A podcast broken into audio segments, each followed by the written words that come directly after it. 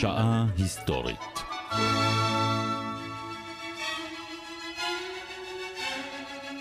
מבוא למאה ה-19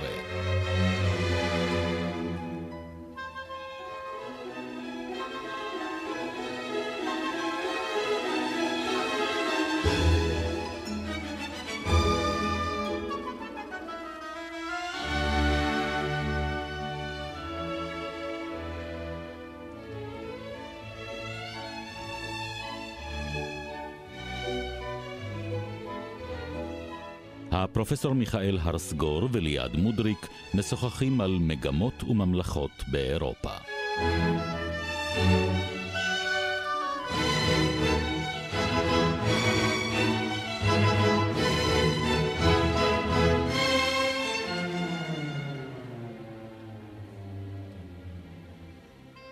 שבת שלום פרופסור. שבת שלום. במה נעסוק היום? היום נדבר על תולדות המאה ה-19 באירופה, כלומר מבוא לפרק חשוב זה. כלומר, אתה הולך להכין אותנו היום למאה ה-19 באירופה. באופן מפתיע בחרת באירופה ולא באפריקה או באסיה. חשבתי לאוסטרליה, אבל ויתרתי. אוקיי. אז אנחנו ננסה להבין איך נכנסת אירופה למאה ה-19. בדיוק. בואו נתחיל. ובכן, קודם כל, אנחנו יורשים את המאה ה-18, והמאה ההשכלה. והאווירה היא מאוד אופטימית. יש רציונליזם, יש עתיד לאנושות, הדברים משתפרים, התפוקה התעשייתית עולה, החקלאות היא בסדר גמור, והאווירה היא בכלל אווירה של אופטימיות גדולה מאוד, שמזכיר לנו קצת את האווירה בימי הרנסאנס, כשאדם פתאום תומך בעצמו, מקווה בעתיד יותר טוב, והוא באמת עתיד יותר טוב, למרות הרבה מלחמות ומעשי טבח. ומתחילה גם מגמה של בניית, יש כאלה שאמרו אפילו דת חדשה, שהיא המדע. המדע שמתחיל להתפתח ולהתעצם, הופך להיות כוח מניע מבחינת האנושות. לא ספק. ומה שמעניין זה שגם מבחינה פוליטית השינויים הם מאוד מאוד עמוקים. קודם כל, בצרפת. עדיין אנחנו ערב המהפכה הצרפתית. המהפכה הצרפתית שפורצת בסוף המאה ה-18 תשנה את הכל ותוליד ערכים חדשים, אם כי במחיר מאוד כבד. אומרים שבפריס הוצאו להורג עשרות אלפי אנשים מהטרור הגדול, של רובספייר.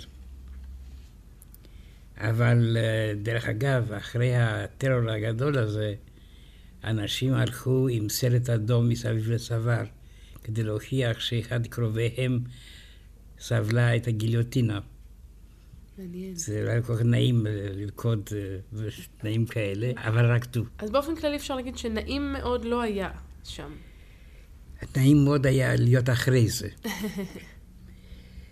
ואז בצרפת מתחילה כמובן ארה לגמרי חדשה, שלפי דעתי היא מאוד מסוכנת, ארה של נפוליאון. שצריך לומר, זה נפוליאון אמנם סיפור שמתרחש בצרפת, אבל ישפיע על אירופה כולה. כן, אבל הרעיון שנמשך עד המאה ה-20 זה שכובש אחד גדול יכול לפתור את הבעיות. זה לא נכון, מפני שבערך הכובשים הגדולים נכשלים בסוף, בצורה אוטומטית. ואני רוצה להגיד לך, אני יכול לספר משהו אישי. בימי השואה הייתה לי מילה אחת, איתם יכולתי להרגיע את כל הסביבה שלי. המילה הייתה נפוליאון. כפי שנפוליאון התמוטט, גם היטלר התמוטט. כי בעיניך מה שמשותף לשניהם זה לא רק העימות מול רוסיה וגנרל חורף שעליו דיברנו בהרחבה, אלא גם התפיסה השגויה שניתן בכלל להחזיק בכל כך הרבה שטחים, שניתן להמשיך במגמת כיבוש עצומה כזו במאה ה-19, אחר כך גם במאה ה-20. בעיקר שאין מפות טובות, כפי שהוכח. נפוליאון חשב שיש כבישים ושלא היו כבישים. הוא חשב שמקום חקלאי, כשלא היה מקום חקלאי, הוא טעה לחלוטין, אבל מה שמעניין זה היטלר חזר על זה, אבל באופן אוטומטי.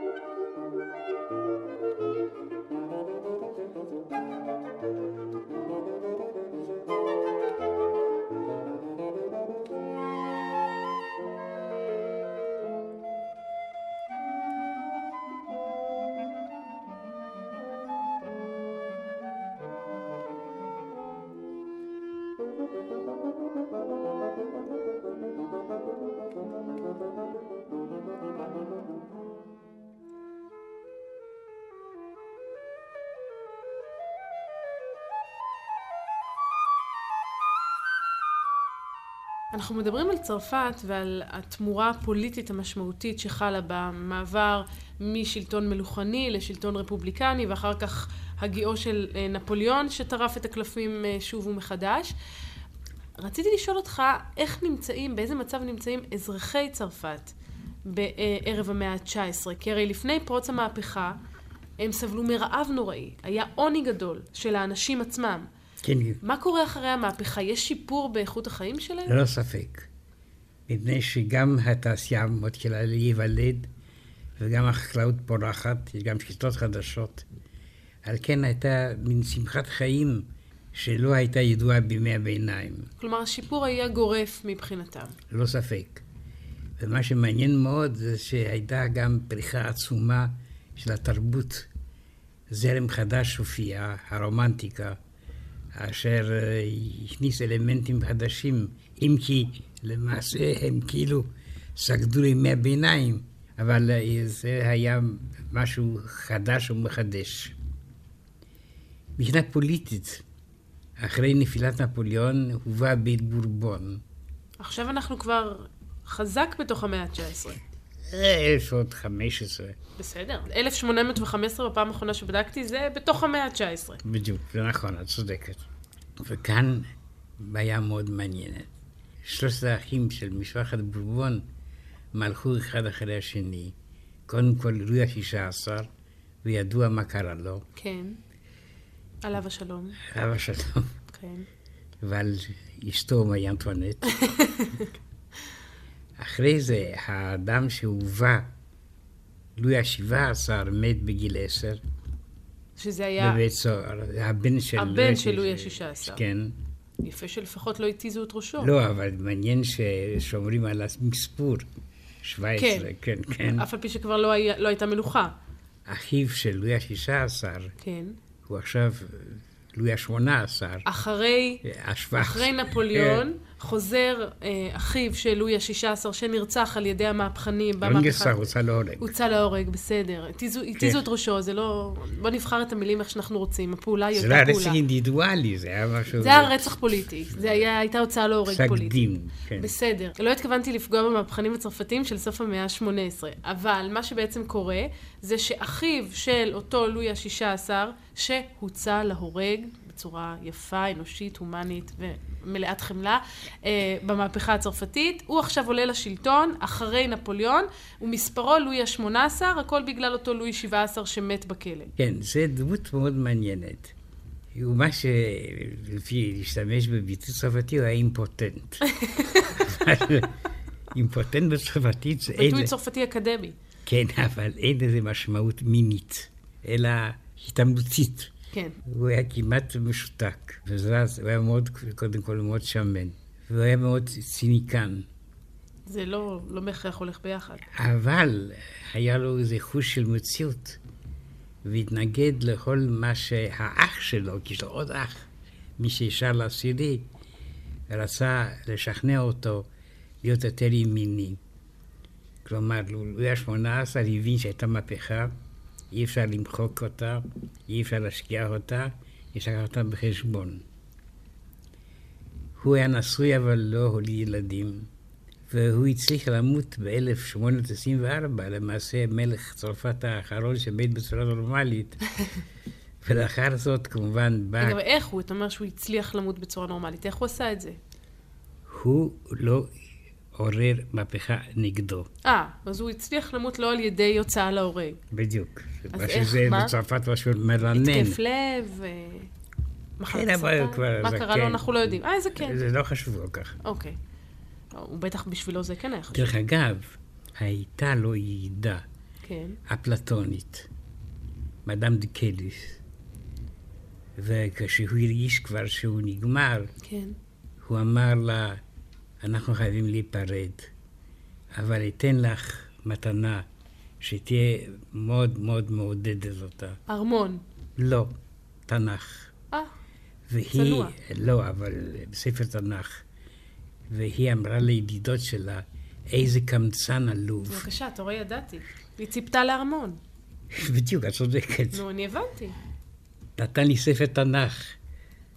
ואז הידידה שהיא הראתה לה את הספר, רגע, תשימי לב, על כל דף יש שטר של אלף פרנקים. על כל דף? כל דף. נשמע כמו ידידות אפלטונית מאוד מעניינת.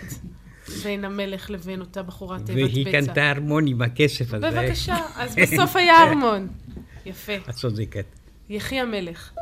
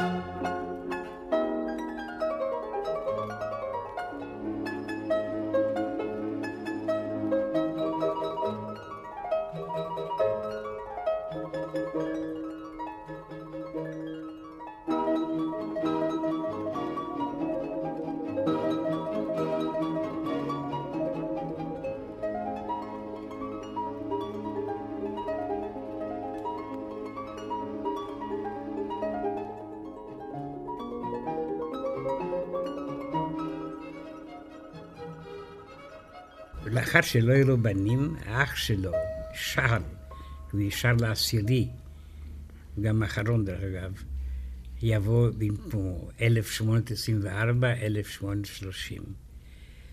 אה, שש שנים הוא מלך. כן. גם הוא כבר היה מבוגר? אבל הוא דאג, לא, לא. הוא גמר עם המלוכה בגלל החוכמה שלו, Mm, המובטלת בספק. כן. הוא היה מה אז שנקרא... אח אחד הוצא להורג, השני אימפוטנט, והשלישי חוכמתו מוטלת בספק. ההורים בטח היו גאים. נו. אז מה, אני כבר ממש משתוקקת לשמוע מה הוא עשה. ובכן, שרל העשירי חשב שלואי ה-18 היה מתקדם מדי. כן. צריך לעשות רפורמה, ריאקציה. בדיוק. בגלל זה המילה ריאקציונר באה משם, הפוליטית. וגם התפתח מה שנקרא טרור לבן. טרור לבן זה התגובה של המלוכנים נגד הטרור האדום של רובספייר.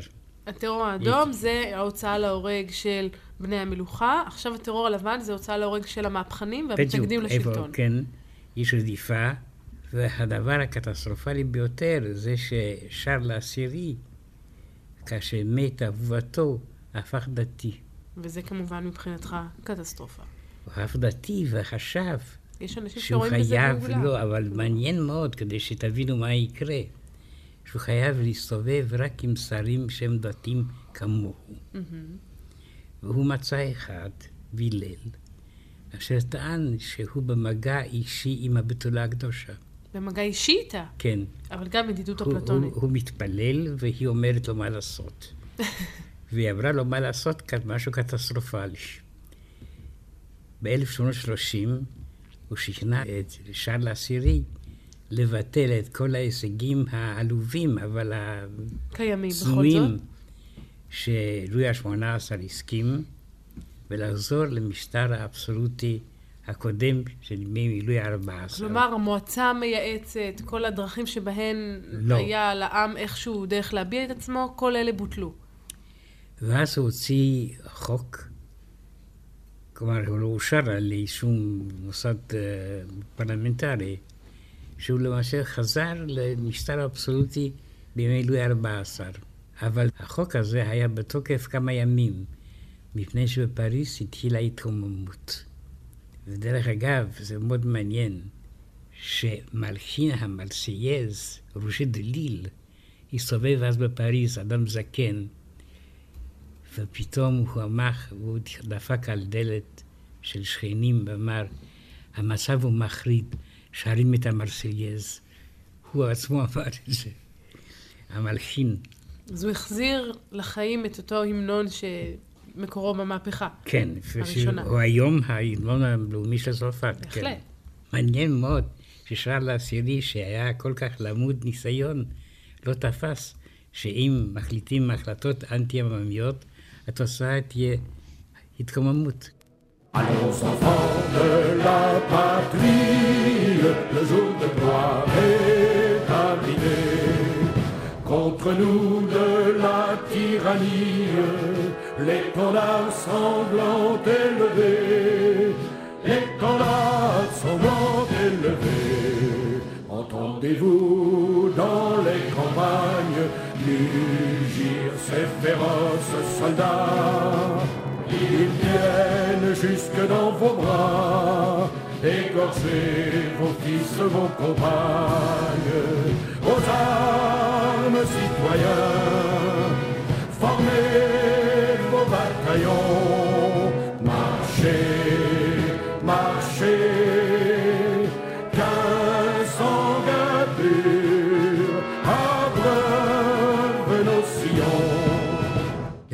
למעשה, מי התקומם? הסטודנטים ופועלי הדפוס. פועלי הדפוס מפני שהוא סגר בתי הדפוס כדי שלא ידפיסו חומר אנטי-מלכותי. מה, הוא סגר את כל בתי הדפוס ב... לא, אבל הוא, לפי החוק שלו, הם כבר לא יכלו להדפיס שום דבר. הבנתי. כן. אז יחד שיתפו פעולה, שילבו ידיים, הסטודנטים ופועלי הדפוס, ויצאו לרחובות. ונמשך שלושה ימים, שהיום נקראים שלושת המהוללים, לטרה גלוריוז, 27, 28, 29 ליולי 1830, והתוצאה הייתה ששארל העשירי נאלץ לעזוב את צרפת. דרך אגב, כשהוא עזב את צרפת וברח, הוא ניסה להגיע לאנגליה, ונרדף על ידי המהפכנים. בדרכו לאנגליה, הוא כמעט מת מרעב, מפני שהוא לא יכול לאכול אם השולחן לא מרובע. הוא רק אכל שולחנות מרובעים? מפני שבראש? השולחן חייב להיות אה, המלך. הבנתי. ואם השולחן עגול, אין לו ראש. אין לו ראש בדיוק. בעיה. וזה- אז הוא לא אכל. באמת נשמע איש חכם והישרדותי. לפי דעתי זה אופייני לשארל עשירי. ובדרכו נקרו רק שולחנות עגולים במהלך הבריחה. ולכן אתה אומר שהוא מת מרעב כמעט. השארל העשירי לא יכול היה להתפטר מפני שלא היה לו יורש. למה לא היו לו ילדים? היה, היה לו ילד אחד, הדוכס מהגולם, אשר לפי דעתי, ואני יכול להודות משהו אישי, הוא המלך האהוב ביותר עליי. עליך. כן, לואי התשע עשר, מפני שהוא מלך רק כמה שניות. אחרי שאביו התפטר, הוא הפך למלך, ואז הוא אמר רק משפט אחד, Ne veulent plus moi, qu'ils s'arrangent, אם הם רוצים בי, שיסתדרו בלעדיי. וחתם. וחתם, זה נמשך כמה... ובכך נסתיימה המלוכה. רגע, לא, הוא חתם לכבוד איזשהו נכד שהיה קטן, כן. והייתה כמובן צורך בעוצרות, אבל הנכד הזה אף פעם לא מלך. ובכך הסתיימה שרשרת המלוכה של בית בורבון בצרפת. כן, אבל הייתה גם שרשרת מלוכה אחרת, בית אורליאן, שהם היו הדודנים של הבורבונים. ואז בראשם היה דוכס מאורליאן, לואי פיליפ. לואי פיליפ היה אדם ערמומי, דרך אגב, אשר בנעוריו היה בארצות הברית, שרק כזה הכריז על עצמאותה. והוא ידע הרבה יותר פוליטיקה מן הבורבונים האחרים, והוא הסכים להיות לא מלך צרפת, אלא מלך הצרפתים. יש הבדל דק. דק אך משמעותי. כן, אבל הייתה לזה משמעות גם בפועל? כן, מפני שהמשטר של לואי פיליפ, אין צורך לקנא בו, מפני שהוא יהיה בסך הכל יהיה 18 שנים. קודם כל, 18 שנים זו תקופת שלטון שרבים ממנהיגינו היום היו כמהים לה. דבר שני, אני באופן כללי לא מקנאת במלכים. ודרך אגב, לא, לא הוצא להורג, לואי פיליפ. אה, אז אתה רואה? אז יש סיבה לקנא בו. מה שהוא אמר, לואי פיליפ, כשהוא ברח לגולה, הוא אמר, יותר גרוע משאר העשירי. אבל הוא היה מלך טוב? הוא היה מלך, קודם כל, משום מה, הקריקטוריסטנים מצאו שפרצופו דומה לאגס, לפואר. ואז בכל הקריקטורות היה כל הזמן אגס, שהפך לפרי הכי אהוב והכי פופולרי בצרפת. אבל זה לא מעיד הרבה על לא, אופן המלוכה אופן לא. שלו. לא, אבל מה שמעניין זה שבמידה והוא מלך, הוא הפך יותר ויותר ריאקציוני. אבל עוד לפני כן יש משהו שלא מובן לי. הרי ההמונים התקוממו, והצליחו... לה- מתי? כשהפילו את שרל העשירי. כן, 1930. כן. כן. אז הם מצליחים להפיל את המלוכה. לא, לא את המלוכה. את המלך הזה. את המלך אז הזה. למה, אז זאת בדיוק שאלתי, למה אם הם כבר עושים מהפכה, ואם הם מצליחים להפיל את שרל העשירי, למה לא להקים שוב את הרפובליקה? איך הם מאפשרים למלך חדש לקום עליהם? האדם שהיה מסוגל להיות נשיא הרפובליקה היה לפייט, הגיבור אשר לחם מוושינגטון, כן, בהקמת ארצות כן. הברית. והוא ויתר. הוא לא רצה להיות נשיא המדינה כפי שהציעו לו. הוא אמר, לא, מלוכה, משהו יותר רציני, יותר יציב. אני מוכן להיות ראש הממשלה, אבל לא להיות מלך ולא להיות נשיא. מעניין. וכך למעשה חזרה והתבססה המלוכה בצרפת. כן, אבל מלוכה קונסטיטוציונית כן. הפעם. אבל, אבל לא כמו באנגליה. לא, לא, באנגליה זה להזכיר שעדיין המלכה מולכת. אנחנו לא שכחנו, קשה לשכוח אותה, היא גם מאריכת ימים, אז... ואל. תשכחי שהמנדט הבריטי היה פה, ואנחנו היינו נתיני המלכות הבריטית. אני זוכרת. בדיוק. Nous, dans la lampe le matin, au clairon du coq se rallume.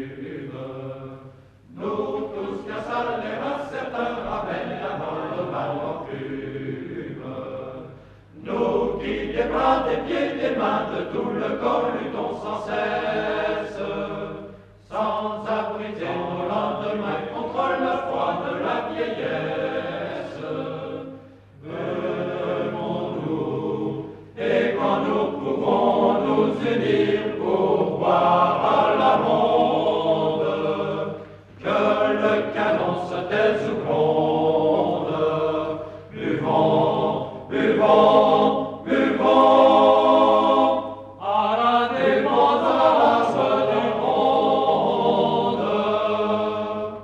אבל בצרפת המלוכה הקונסטיטוציונית מתבטאת בזה שלפחות חלק מסמכויות המלך ניתנות לממשלה ולנציגי העם. כן, אבל המעניין שמאוד בהזדקנותו, לואי פיליפ הפך יותר ויותר ריאקציוני. אז הוא ביטל את ה... באופן הדרגתי הוא ביטל. הבנתי.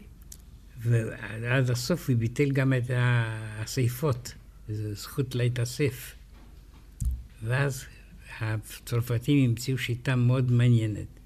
אם האספה הייתה אסורה, המשתה, ארוחת הערב, לא הייתה אסורה. אז הם המציאו שיטת המשתאות, כלומר, מישהו היה מזמין המונים, על חשבון הציבור כמובן, ובגישות הללו היו נאומים פוליטיים והסתות, וגם אוכל, שזה באופן כללי נחמד. וגם יין. וגם יין. Don't- הייתי צריכה לעמוד על. הנקודה. המשמעותית, בוודאי. ואת זה המלך לא יכול היה לאסור.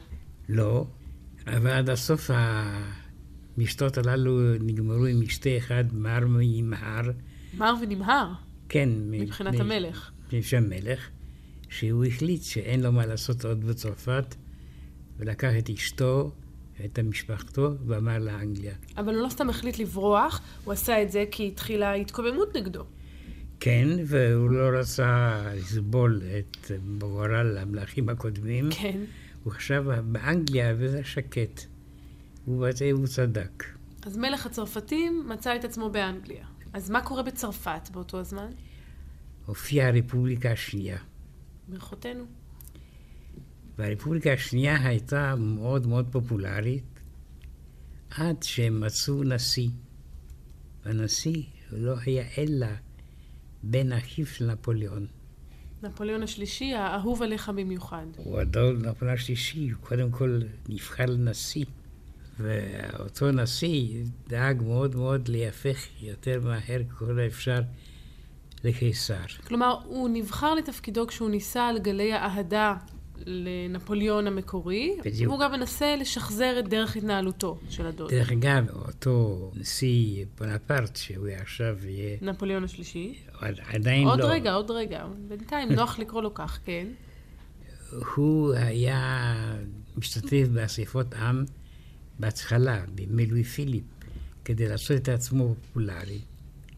ובכל האספות הללו הוא סחב כלוב, ובתוך כלוב היה נשר, שזה היה הציפור הסמלית של נפוליאון, ואומנם אה, הנשר היה, אבל נפוליאון לא היה. בצורה כזאת הוא חשב להיות פופולרי. אבל מה שמעניין, ואני רוצה להסב תשומת לב, היו בחירות בצרפת. שזה בעצם הפעם הראשונה שנערכו בחירות כאלה? לא, היו גם... גם ברפובליקה הראשונה. כן. אבל הפעם הבחירות היו תלויות בכסף. אם אתה... הפעם, כי בחירות באופן כללי אף פעם אינן מושפעות מכסף. לא, התנאי. התנאי אה, התנאי להשתתף בבחירות היה כן. הממון שיש לך. כן. אה. מפני שהם חשבו שאנשים בעלי רכוש הם יותר יציבים, יותר בטוחים. אז אצלם בעל המאה ובעל הדעה זה משפט שהיה מאוד רלוונטי. באופן מעשי. כן. ולואי נפוליאון, הוא הנשיא, הוא היה בנו של uh, אחיו של נפוליאון. כן. נסע מן בארץ ממקום למקום כדי להפך לאומות פופולרי, והוא תפס משהו מן התעמולה הפוליטית של היום, שהמועמד חייב להיות נראה על ידי הציבור, והוא חייב להיות לא עצלן, אלא להטריח את עצמו לבקר בכל צרפת. הוא הצליח, יש להגיד, ליצור איזושהי הרגשה של פופולריות, אם כי מה שהציבור רובו רצה זה משטר יציב. והיה לו גם גימיק נחמד, הנשר שהוא לקח איתו בכלוב לכל מקום. מסכן, כן. כשהייתי תלמיד, תמיד ריחמתי על הנשר הזה. שהשתעמם כשנסחבו אותו מאספה לאספה, והוא לא הבין מילה ממה שהוא אומר. לא, להבין מילה הוא כנראה לא הבין, אבל הוא היה הסמל של נפוליאון לעוצמה, לכוח, לשינוי שהוא הולך לחולל בצרפת. כן, אם כי בינינו ובין עצמנו, הוא היה בכלוב. כן. מה שלא בדיוק היה מסמל. זאת אומרת, מבחינה סימבולית יש כאן בעיה. כן. והתוצאה הייתה כמובן שכעבור זמן מה, הציעו לואי פיליפ להעמיד את מעמדותו בתור קיסר. משום מה, בצניעות גדולה הוא הסכים. יפה מצידו. כן. ואז הופיעה האימפריה השנייה, אשר תיגמר, כמו הראשונה, בחרפה ובושה. וברפובליקה השלישית. כן, אבל אנחנו לא נסכים על זה. כן. כל דבר בעיתו.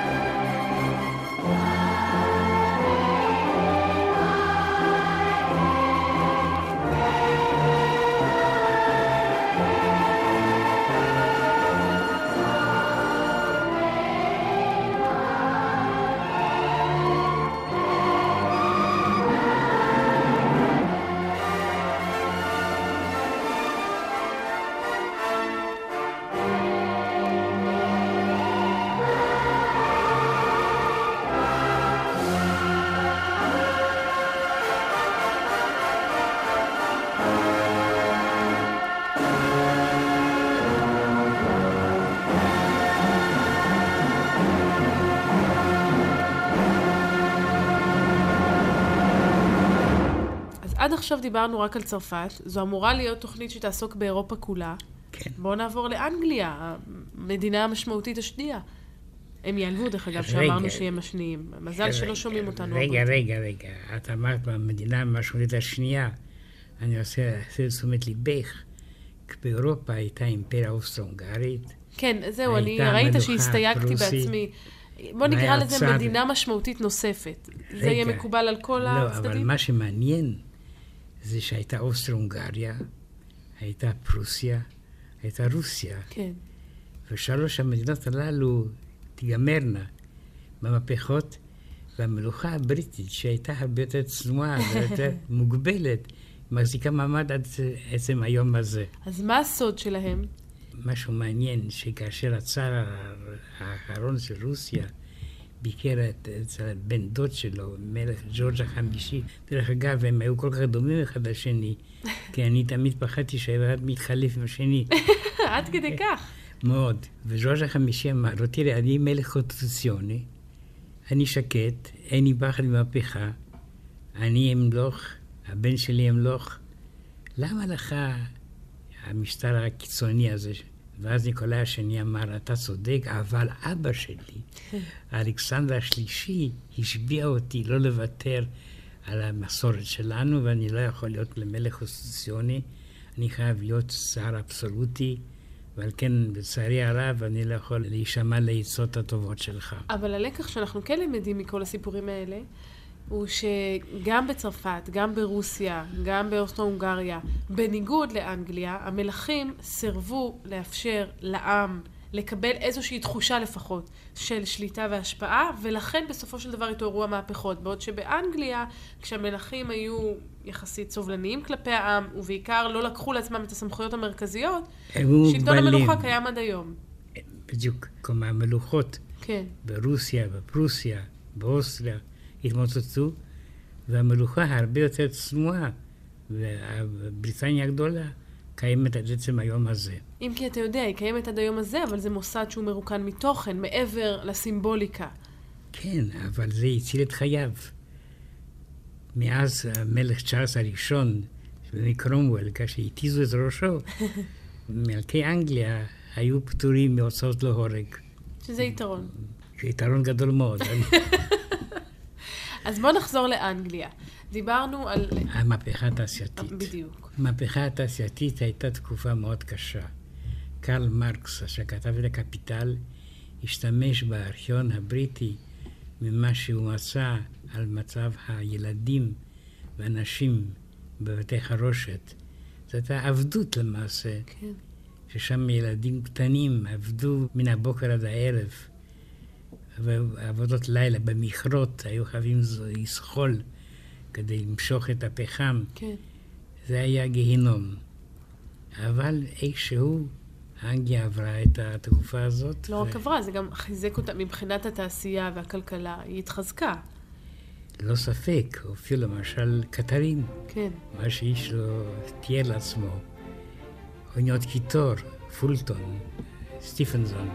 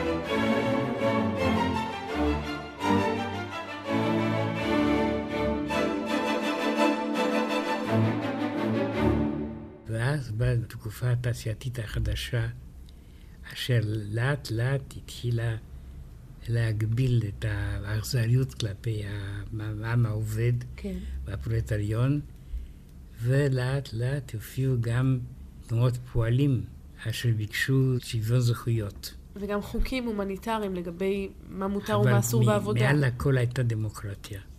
כלומר, אי אפשר לצנזר, לא הייתה צנזורה. העיתונות הייתה חופשית. ואם אתה יכולת לאסוף ולהוסיף כסף וכישרונות כדי להיות מנהל של עיתון, יכולת להיות. והיו בית הלורדים ובית הנבחרים.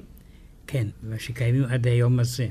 זה מעניין שאנגליה, שכפי שאת אומרת, צנועה ופורמלית, היות והייתה פורמלית, והיות והם לא רצו לכפות משטר מסוים, הם החזיקו מעמד.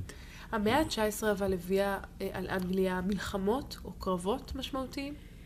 רק מלחמות קולוניאליות, ולא באירופה. מבחינה זאת אפשר להגיד שהיציבות האנגלית הייתה מעמודי התווך של החברה, והיו מעוררות קינה. מה שמעניין זה שהיות והייתה אימפריה קולוניאלית צרפתית ואימפריה קולוניאלית בריטית, הייתה תחרות בין אלה שתיים. ולאט לאט במאה ה-19, שתי המדינות האימפריאליסטיות הללו מבינות שאין טעם להיכנס למלחמות אחת עם השנייה, אלא להשתף פעולה.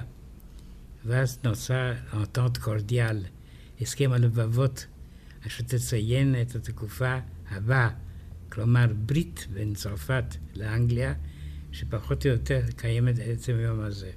אבל צריך להבין, אני רוצה לחזור לתקופה שלפני הסכם הלבבות, שהיה כאן סוג של, אני לא רוצה לומר טירוף, אבל שיגעון של, של, של קולוניאליות. כלומר, השאיפה לכבוש עוד ועוד אזורים ואתרים שלא מוכרים ולא נודעו, היא פשוט העבירה במובן מסוים את שתי המדינות על דעתן, כי הן היו במרוץ שלא נפסק. אני רוצה להגיד לך שהדוגמה היותר ביותר של הטירוף שאת מדברת עליו זה בלגיה. בלגיה קטנה, שפתאום הופיעה עם קונגו הבלגי, שזה טריטוריה של 50 מיליון תושבים. כן. היום הרפובליקה העצמאית של הקונגו, שזה היה באמת למעשה הקניין הפרטי של המלך דופולד השני. והוא קרא לעצמו בצורה צינית, אתא אינדפנדנט דו קונגו, המדינה העצמאית של קונגו, עד ראשית המאה ה-20. אבל לא רק אנגליה, צרפת, בלגיה, גם ספרד. ושאר ה... פורטוגל, אל תשכחי. בדיוק, שאר השחקנים בשדה הזה האירופי, כולם רוצים עוד. והצליחו. למשל, לפורטוגל, מדינה קטנה ולא פורחת ביותר, הצליחה להשתלט על שני חלקים מאוד חשובים של אפריקה, אנגולה ומוזמביק, עד המאה ה-20, שהן היו הרבה יותר גדולות ויותר מאוכלסות מפורטוגל עצמה. וזה כמובן מקפיץ את המסחר, מביא לשינויים כלכליים, אבל יש לזה גם מחיר. המחיר היה על חשבון הילידים והעובדים שם, לא על חשבון העמים האירופאים שנהנו מן האימפריה הקולוניאלית הזאת.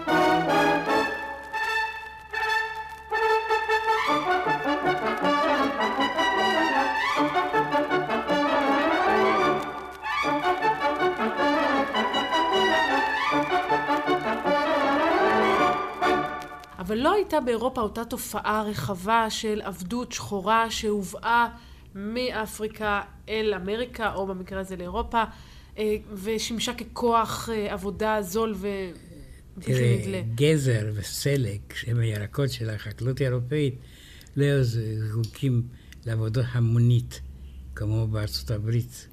ולכן לא היה צורך בייבוא. עצום של עבדים. ולא היה. אז זה לא היה מאיזה עמדה מוסרית נעלה יותר כן, אבל הם האירופאים. טענו כמובן. הם ניצלו את העובדה הזו שהדבר העבדות לא קיימת אצלם, כדי להוכיח את אמריקה, ולהוכיח כמה היא שפלה וכמה היא לא מבינה את העתיד של האנושות. מה שהביא עד הסוף למה שאנחנו יודעים, לינקולן ושחרור העבדים, והיום אדם שחור הוא נשיא ארצות הברית. בהחלט. אז אם אנחנו מנסים לסמן את המגמות הדומיננטיות של המאה ה-19, דיברנו על המהפכנות וחוסר היציבות בצרפת, דיברנו על הקולוניאליות של כל המדינות המעורבות, דיברנו גם על המהפכה התעשייתית ששיחקה תפקיד משמעותי. נדמה לי שצריך לדבר גם על הקדמה, לא רק מבחינת התעשייה, אלא גם מן הבחינה המדעית, הפילוסופית, המחשבתית, הליברלית. ויש גם להוסיף פרק אחד מסוים על איטליה. איטליה לא הייתה חופשית. היא הייתה מחולקת. נוסף למדינת האפיפיור, היו חלקים שייכים לאוסטריה, כן. ומדינות אחרות. המאבק לשחרור איטליה יתפוס אמצע המאה ה-19 וילהיב את כל האירופאים, והיו דמויות כמו גריבלדי רצוני לאחרים שהיינו דוגמה לאירופה כולה. וזה מאוד משמעותי מה שאתה אומר, כי זה עוד אחד המאפיינים החשובים של המאה ה-19, וזה הלאומיות. הלאומיות, אשר אה, למעשה איטליה חוזרת על הסיסמה של מקיאוולי מן המאה ה-16, פורי איטליה היא ברברי, תצאו מאיטליה ברברים. סיסמה ש- מעודנת. כן. והיא הצליחה עד הסוף, כפי שאנחנו יודעים. איטליה הייתה מדינה שהשתחררה מן הכובשים הזרים. איך הם עשו את זה בכוח הזרוע? גריבלדי היה מהפכן, והיום יש ברומא שני פסלים, גם של גריבלדי, גם של אשתו. ושאלתי למה אשתו, היא עזרה לגריבלדי. בסדר, אתה לא יכול כן. לדעת מה היה שם. אולי היא הובילה את העניינים, אבל רק... אה, לא, אבל זה, לפי זה, כל גיבור חייב להיות יחד, אה, יש להקים גם פסל לאשתו. וכל גיבורה יש להקים פסל לבעלה. בדיוק, מחוץ לרווקים כמובן, כמובן. כן. ועניין נוסף שאפשר אולי אה, לשאוב מההיסטוריה האיטלקית, זו ההיחלשות ההולכת ומתגברת של הכנסייה. כן, ואני רוצה לציין שמדינת האפיפיור הלכה והצטמצמה, הוותיקן, הוותיקן, כן. היא הייתה מדינת קיאזה, כלומר מדינת הכנסייה, ככה זה הייתה נקראת. כן. וכאשר איטליה הפכה להשתחרר, התחילה להשתחרר, שטח הוותיקן הלך והצטמצם, ובסוף, כאשר האיטלקים כבשו את רומא, האפיפיור טען שאני שבוי. ואם כי הוא ישב בוותיקן על חשבון ממשלת איטליה, כן. הוא טען כל הזמן שהוא לא חופשי, וזה אוי ואבוי לו וכולי, והייתה הסתה מאוד גדולה נגד המדינה האיטלקית על ידי הקתולים בעולם כולו. וצריך לומר, אבל כשאנחנו מדברים על ההיחלשות של הכנסייה, זה שאומנם מצד אחד באמת הכוח שלה הפוליטי ירד משמעותית, והחלו מגמות של חילון, אבל מצד שני, עד היום אנחנו רואים את אה, העולם, הרוב המכריע של העולם עדיין מאמין באלוהים כזה או אחר. הדת לא פסה מן העולם, לא במאה ה-19 ולא היום. לא בדיוק. אבל אני רוצה לציין עוד משהו חשוב בקשר למה שאת אמרת. היה אדם בשם צ'ארלס דרווין, איכשהו הייתה לי תחושה שנגיע אליו. אשר uh, כתב ספר ב-1959, אשר עשה מהפכה כזאת שקשה לתאר. כאשר הספר יצא, מסע המינים, כן. כונס כנס מדעי באוניברסיטת אוקספורד. ועד היום מראים את האולם ששם היה כנס שהפך לסערה, מפני שהמאבק היה איום ונורא, נשים התעלפו, והבישוף של אוקספורד בא וטען נגד דרווין, נגד נציגו של דרווין למעשה. כן, הקסלי. כן. דרווין, דרך אגב, לא היה הולך בעצמו אף פעם למריבות כאלה. הוא כתב את הספר והיה שולח את הקסלי להתווכח בשמו. שהיה הבולדוג של... אבל זאת הייתה מהפכה עצומה במחשבה. ועד היום יש מאבק נגד דרווין. כך שמה שאנחנו רואים בעצם זה שהוויכוחים שנולדו במאה ה-19, חלקם לפחות עדיין רלוונטיים היום. בדיוק. על כן המאה ה-19 היא גם האם של התקופה שלנו, כי אנחנו כבר במאה ה-21, אבל עדיין המסורת הזאת קיימת וחשובה מאוד. שעה היסטורית. מבוא למאה ה-19